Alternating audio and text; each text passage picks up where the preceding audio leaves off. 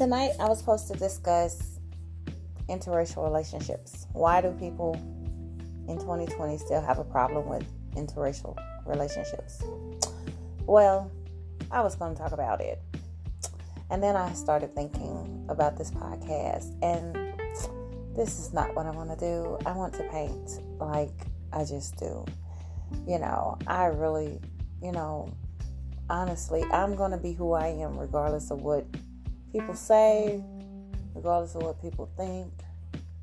Like, I don't really, you know, it doesn't really matter because I'm going to always be me. I'm going to always make sure that I'm happy. And I'm always going to make sure that my kids are happy. Like, in my mind, that's all that matters. So, how people feel about certain relationships or how people feel about anything doesn't really matter unless you're in my bubble.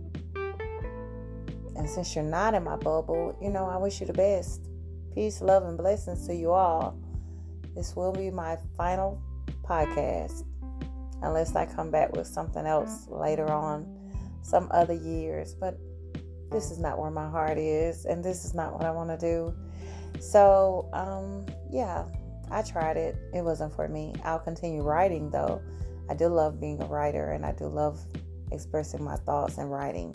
But as far as like, you know, really, you know, getting validation from other people is just not important to me. Yeah, I'm just not that girl. So, anyways, yeah, peace and blessings. Good night.